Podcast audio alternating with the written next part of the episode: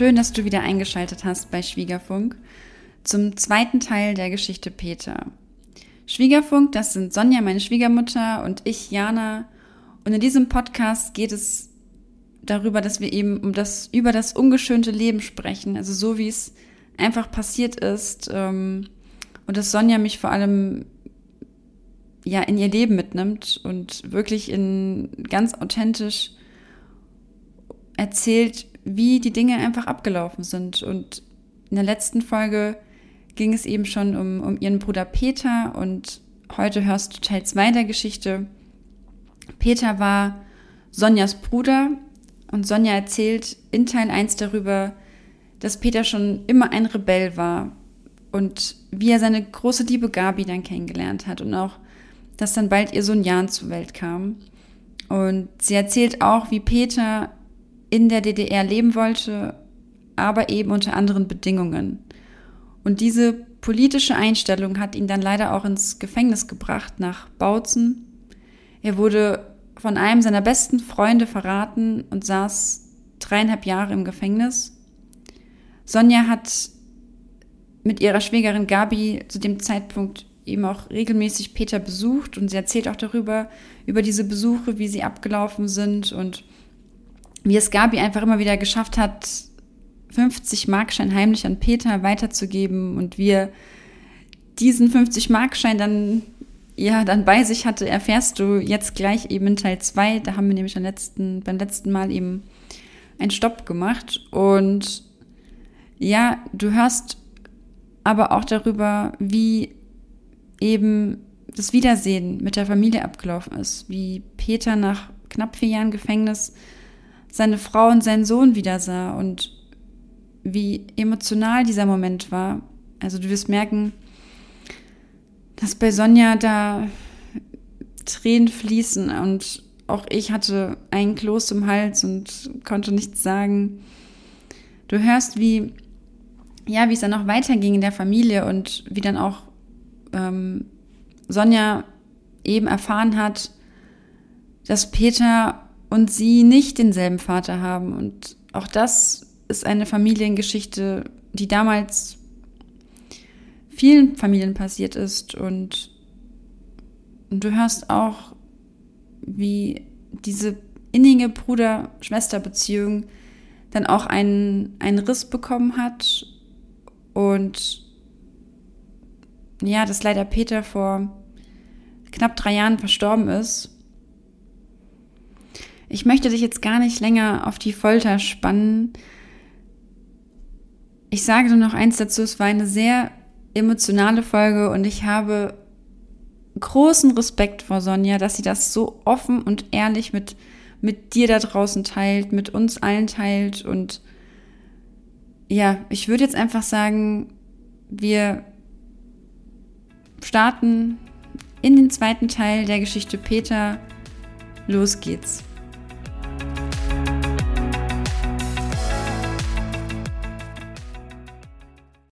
Und meine Schwägerin, sie hat es immer geschafft. Ich hatte Todesängste, aber sie hatte immer ihren 50-Mark-Schein so klein in der Zuckerdose, dass wenn sich mein Bruder den Zucker aus der Dose genommen hat und hat den in Kaffee eingerührt, den ersten Schluck Kaffee getrunken hat, immer einen 50-Mark-Schein im Mund hatte. Und der kam dann dort wieder raus, der 50-Mark-Schein, wo auch schon mal vor vielen Jahren der kleine Schlüssel rauskam. Und dann hatte man 50 Markschein und konnte vielleicht, da war er immer noch Raucher, sich eine Zigarette leisten. Aber das ist doch okay. Ich glaube, wir wollen jetzt nicht auf die genauen Details da an, an, eingehen, wie die Verdauung äh, funktioniert, aber ich hätte jetzt Sorge, dass sich das irgendwie auflöst und so weiter. Aber gut, das hat wohl funktioniert. Das hat alles funktioniert. Da war man sich ganz sicher und äh, das hat, haben die beiden ich habe es immer erst hinterher erfahren, weil sonst hätte ich Blut und Wasser geschwitzt. Mhm. Und sie hat immer wieder gesagt, es hat geklappt, es hat geklappt. Und wir wussten dann von ihm erst hinterher, wie und er dann zu dem Schein kam. Ja, und äh, das Schlimme, die Männer haben ja dann, die waren ja verurteilt. Das heißt, die haben dann auch gearbeitet. Und das muss man sich, die Arbeit muss man sich vorstellen wie in so einem Straflager. Nicht einen Monat, sondern drei Jahre, sechs Monate. Da gab es keine gute Führung. Sowas gab es nicht. Die haben politisch Gefangene haben ihre Strafe mhm. abgesessen. Und die haben gearbeitet und der, ähm, der Peter hat bei der Bahn gearbeitet, die haben so Gleise repariert. Und die haben sich praktisch in den Gleisen, wenn du ein bisschen Hefe und Früchte zusammentust, entsteht ein Gärprozess. Mhm. Und aus diesem Gärprozess haben die sich eine Art Alkohol gemacht, was höchst gefährlich für Leber und Innere, und haben sich damit aber weggebeamt. Die haben damit aushalten können. Die waren mhm. ja im, in Trance. Aber das hat ihn natürlich auch kaputt gemacht. Das hat seinen Körper in der Zeit auch kaputt gemacht. Man darf nicht vergessen, der war zu dem Zeitpunkt 38 Jahre. Also war er noch extrem jung. Und diesen Alkohol, den Sie hergestellt haben und getrunken haben, wie haben Sie das gemacht, dass das ja niemand mitbekommt, also vor allem nicht die Wärter? Immer heimlich in den Gleisen versteckt und dann abends wieder mit reingenommen, so wie immer heute mit Hasch und wie alles mhm. da funktioniert in den Gefängnissen. Es gibt immer Wege für Betäubungen und für alles. Es gibt immer, wenn du das suchst und brauchst, findest du das auch. Und ich glaube, du kannst dich nur betäuben, um zu überleben. Mhm. Und so haben wir meinen Bruder wirklich jeder einzelne von uns hatte wieder eine Lügengeschichte, weil aller vier Wochen am Mittwoch wollte ich ja meinen Bruder besuchen mit meiner Schwägerin. Meine Schwägerin hat sich auf mich verlassen, weil ich mit dem Auto gefahren bin, weil wir das so ansonsten gar nicht erreicht hätten. Es gab ja auch unmögliche Besuchszeiten, hat ja keiner Rücksicht drauf. Morgens mhm. um acht hätte sie nicht mal eine Zugverbindung gehabt, nichts. Ja, das ging nur mit dem Auto. Meine Schwägerin hat sich natürlich auf mich verlassen und ja, und ich habe auch alle vier Wochen äh, Arztbesuche erdacht, erschwindelt, damit ich in der Arbeit frei bekomme. Für mich war die Gratwanderung, ich war zu der Zeit dann schon mit Gregors Papa verheiratet mhm. und der war Offizier bei der See.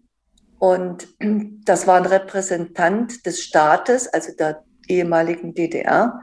Und ähm, ich weiß es nicht, wenn die gewusst hätten, dass der Schwager in Bautzen politisch äh, sitzt, ob er da seinen Beruf, weil der war ja immer im kapitalistischen mhm. Ausland, äh, so hätte ausführen können.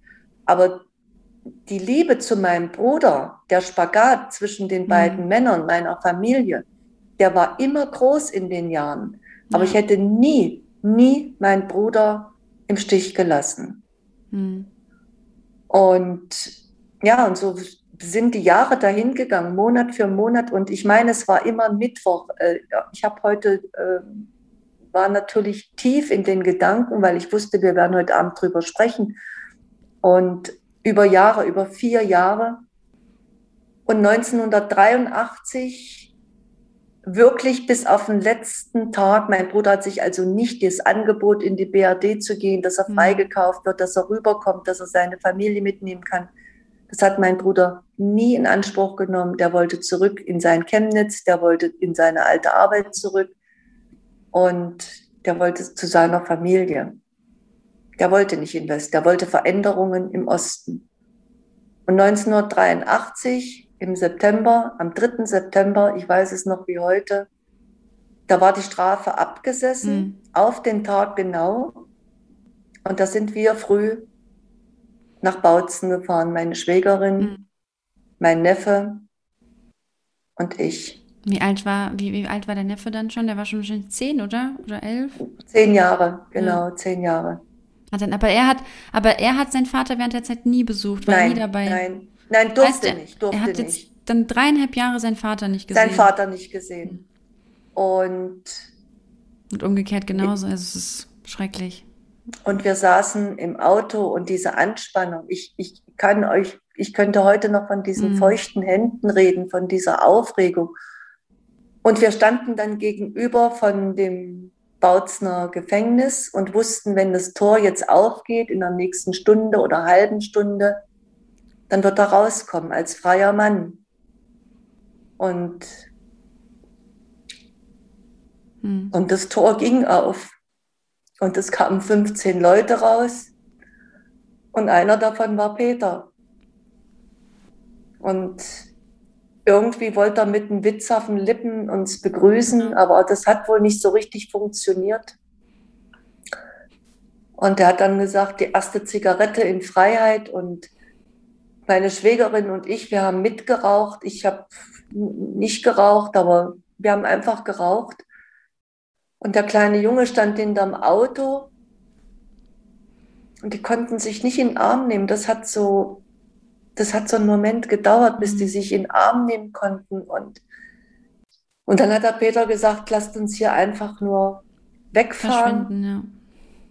Und dann saßen, saß Peter und, und es hat keiner mehr auf meinem Beifahrersitz gesessen. Ich bin gefahren und Peter, Gabi und der Kleine, die saßen hinten. Und wenn ich immer in den Rückspiegel geschaut habe, dann haben die sich immer nur an den Händen gehalten und es hat keiner gesprochen. Mhm. Es hat keiner gesprochen. Und dann sind wir zu meiner, zu meiner Mutter gefahren, nach Halle erst. Ja, das war, da war dann Heinz auch da, der war zu der Zeit in, auf, auf Urlaub. Und ja, also das waren Tage, für mich waren das, ich wusste, dass mein Bruder gebrochen war. Mhm. Und ich wusste, dass es nie wieder der Peter wird, der mal war. Das wusste ich. Das wusste ich. Und ich habe Tage gebraucht, um das zu verarbeiten. Und dann hat meine Mutter, meine Mutter fuhr ja auch Auto, meine Mutter hat dann äh, am selben Tag die kleine Familie noch nach Chemnitz gebracht und ist in derselben Zeit auch wieder zurückgefahren, um den erstmal Ruhe zu gönnen und äh, dass die wieder Fuß fassen können, dass die zueinander finden. Und da muss ich sagen, das ging überraschend schnell und gut, vielleicht auch zu schnell und zu gut. Aber mein Bruder war nie wieder der, der er war, mhm. nie wieder. Und 85, 84 äh, muss noch eine mhm. Situation mhm. ähm, bis dahin wusste ich, also. Wie, wie alt warst du da, Sonja? Also 84, das heißt 31? Äh, ich war 29, nee, äh, 84 war ich äh, 31, 31, genau. Ja. Genau. Und das ist jetzt die wichtigste Geschichte, weil ich wusste ja bis zu diesem Zeitpunkt immer noch nicht, dass wir nicht den gleichen Vater mhm. haben. Unser Vater, der verstorben ist. Und meine Mutter ist am 20. April 84 60 geworden, gab eine kleine Familienfeier, alle waren da. Und äh, mein Bruder Peter und seine Frau, Heinz war auch da, der kam von der Reise, der hat uns alle noch überrascht, der stand auch nachts noch da. Die haben dann bei uns geschlafen. Und wie das so ist, wir haben dann noch lange gesprochen und erzählt. Und dann hat mein Bruder zu mir gesagt, dass er ja nicht den gleichen Vater hat. So aus dem, aus dem Nichts. Einfach so. Mhm. Und dann ist das, was ich äh, geahnt habe oder was mal so gemunkelt wurde in der Familie. Und dann habe ich natürlich angefangen zu bohren. Und dann ist diese Familiengeschichte entstanden. Ja, alle wussten es, alle, dass meine Mutter 1945 die hatten nichts zu essen und da ist man aus Chemnitz raus und hat versucht, einen Ring oder irgendwas beim Bauern zu verkaufen, um Kartoffeln zu kriegen, um einfach den kleinen Jungen und sich und ihre Mutter über Wasser zu halten. Also man nannte das Hamsterfahrten. Äh, das sind meistens Frauen gefahren, weil die dann beim Bauern auch äh, mehr Glück hatten und äh, waren ja alles hübsche Frauen. Und meine Mutter ist 45 von Russen vergewaltigt worden. Und aus der Vergewaltigung. Und aus der Vergewaltigung ist Peter entstanden. Und wahrscheinlich wurde auch nie darüber gesprochen, wie das passiert ist. Ja, ich, also darüber, wie, es wurde immer nur gesagt, im Waggon und äh, mit näheren Details. Äh, ich glaube, meine Mutter hat das so stark verdrängt und also als wie eine Verdrängungskünstlerin so stark verdrängt. Mhm die konnte darüber nicht reden. Mhm. Und das war wie so ein Unheil in der Familie. Und das ist nicht nur meiner Mutter in den 40er Jahren, das ist vielen, vielen jungen Frauen passiert, dass die Russen über die Frauen, ach, ach die Amerikaner über die Frauen hergefallen sind. Aber meine Mutter hatte mhm. halt, ich will das jetzt nicht als Pech weil eigentlich war es unser Sonnenschein. Aber jetzt wusste jeder, warum Peter anders war. Es war der 60. Geburtstag meiner Mutter. Ich war 32 und für mich war diese Familientragödie so unehrlich, dass man mir das nicht erzählt hat. Darüber war ich traurig, dass ich das so erfahren musste. Alle wussten es. Alle, auch im Freundeskreis meiner Eltern. Nur ich wusste es nicht. Und das war für mich sehr, sehr, sehr schmerzhaft. Aber das war eine Sache, die hatte ich dann mit meiner Mutter mal auszumachen. Und äh, ja, sie hat es verdrängt, sie wollte nicht. Und heute verstehe ich das besser. Heute verstehe ich das viel besser. Ich glaube, kaum jemand kann sich da hineinfühlen. Meine Vermutung ist, dass sie zum einen dich beschützen wollte, Sonja, weil sie auch gesehen hat, wie, wie sehr du deinen Bruder Peter lieb hast und auf der anderen Seite natürlich auch nicht über dieses Ereignis sprechen konnte, wollte. Ja, so war es auch. So war es auch.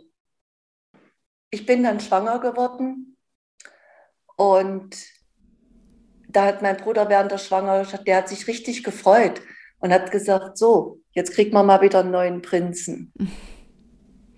So, und jetzt kriegt man einen neuen Prinz. Und als der Gregor ein halbes Jahr alt war, also mein Bruder war der Erste, das muss ich noch vor, vorausschicken, mein Bruder war der Erste im Krankenhaus mit Gregors Papa. Mhm. Da gab es ja das noch nicht, dass äh, der Papa äh, bei der Geburt dabei war, obwohl ja meine Freundin die Oberärztin in der Klinik war, mhm. aber das war nicht gestattet. Also saßen die beiden Jungs auf dem Gang und dann hat, der, hat mein Bruder Peter zu Gregors Papa gesagt, mhm. eins sage ich dir, den richtigen zeigen die dir jetzt sowieso nicht. Die nehmen jetzt hier den schönsten aus dem Bett raus, dann zeigen die dir den und dann denkst du, das ist deiner. Der sieht sowieso morgen anders aus. Und das ist so eine Familiengeschichte äh, äh, oder so eine Familienstory, über die haben wir noch Jahrzehnte mhm. geplaudert und gelacht. Das war Peter. Das war Peter live. Ja, und dann hat er diesen kleinen Jungen ja, sehr, sehr, sehr lieb gehabt. Mhm. Und dann gab es eine Situation, dass der Gregor war ein halbes Jahr und ich war, bin sehr krank geworden. Ich hatte Hirnhautentzündung. Gregors Vater war wie immer nicht da. Und da ist der Jan, der war zwölf Jahre, der hatte Ferien und der hat mich und den Gregor mhm. sechs Wochen betreut. Also ich möchte fast sagen, gepflegt. Mhm. Und das sind so Sachen, die gehen einfach, ja, dafür ist man ein Leben lang dankbar.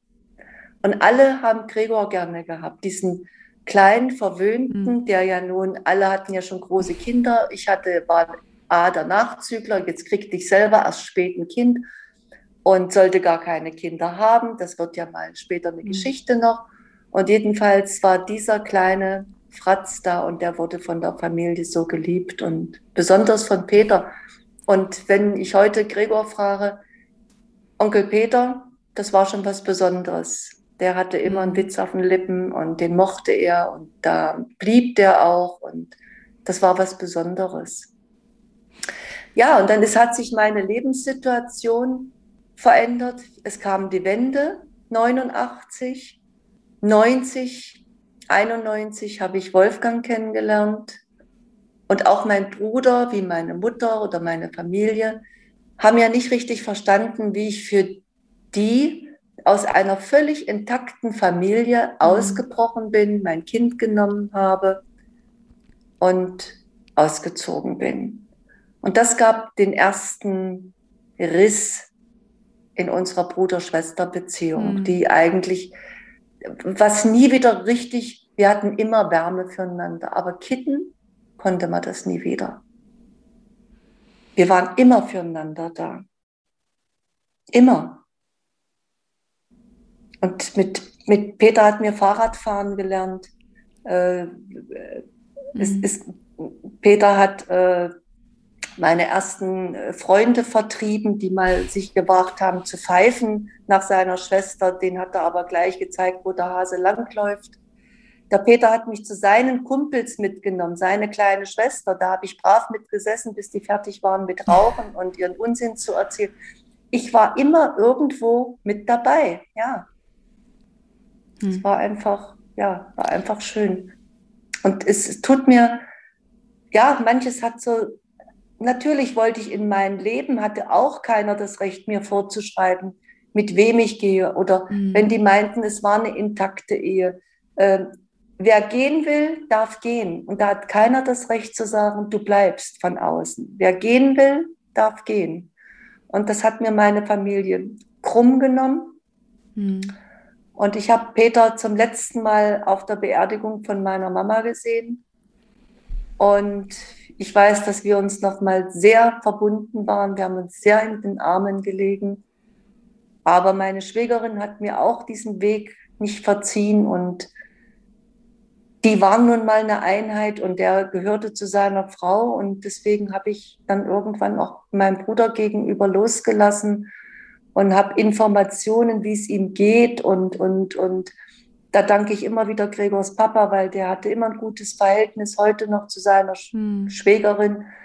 Und da habe ich immer Informationen bekommen, wie es Peter geht. Und, äh, und ich weiß dann, dass Peter äh, bösartig dement wurde, dass sie ihn ins Heim geben musste, ihre große Liebe und ja, dass der Peter also vor drei Jahren verstorben ist. Und als ich das erfahren habe, da habe ich eine Woche, ich habe eine Woche mit mir zu tun gehabt. Ich habe eine Woche, ich glaube, eine Woche geweint. Hm. Ja, Sonja, wenn, wenn Peter jetzt, jetzt bei uns wäre, noch, was würdest du ihm jetzt heute sagen? Dass es das Beste in meinem Leben war, in meiner Familie, in unserem Zusammenhalt, und unsere Wärme, die wir hatten. Und wir waren immer da. Wir waren immer da. Und es war so schade, dass er losgelassen hat. Aber manchmal bedarf es dieser Dinge. Und ja, verziehen und, und da habe ich schon längst. Es ist, es ist und bleibt mein Bruder Peter. Hm. Ja, es ist gerade schwierig für mich, äh, auch was zu sagen. Ist gerade ja sehr emotional, ähm, sehr emotionale Geschichte, Sonja. Und ich merke auch gerade, dir fällt es gerade nicht so leicht. Ähm, puh, da müssen wir jetzt erstmal kurz durchatmen.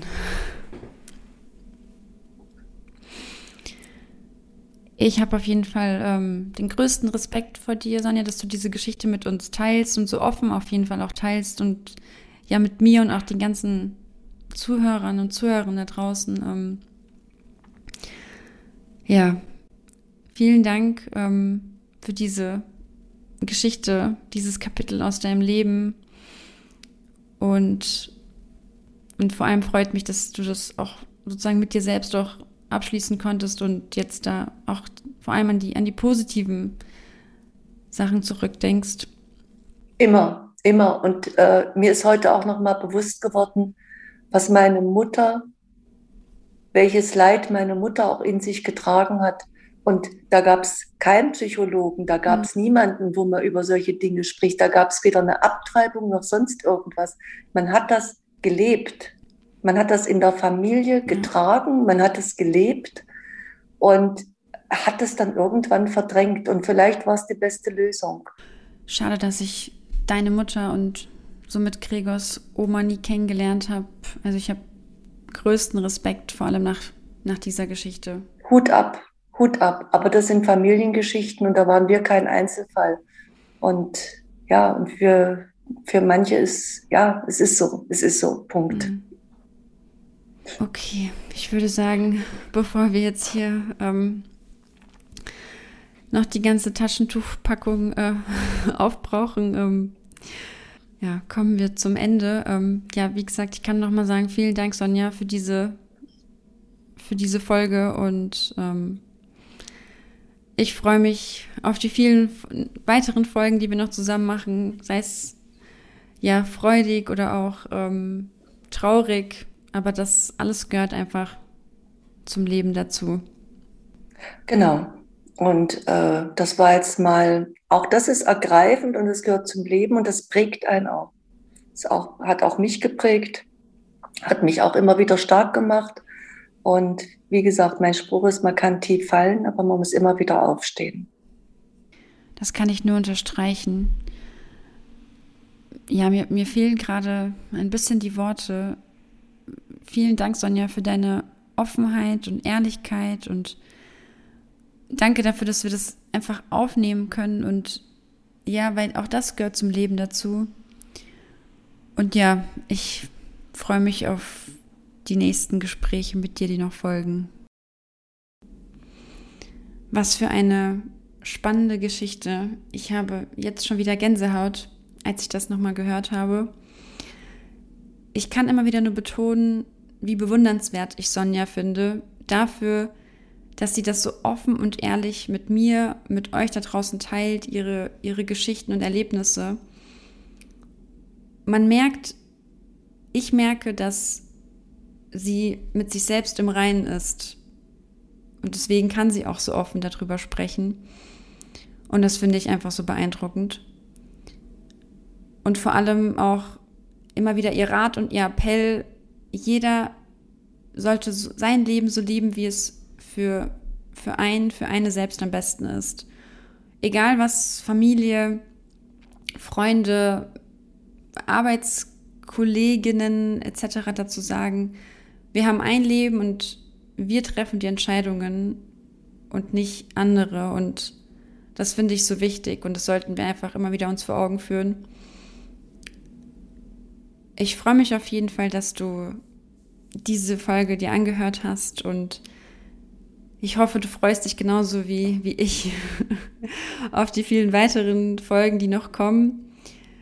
Natürlich freuen Sonja und ich uns sehr darüber, wenn du uns Feedback hinterlässt, wenn du den Podcast bewertest, wenn du uns auf Instagram schreibst.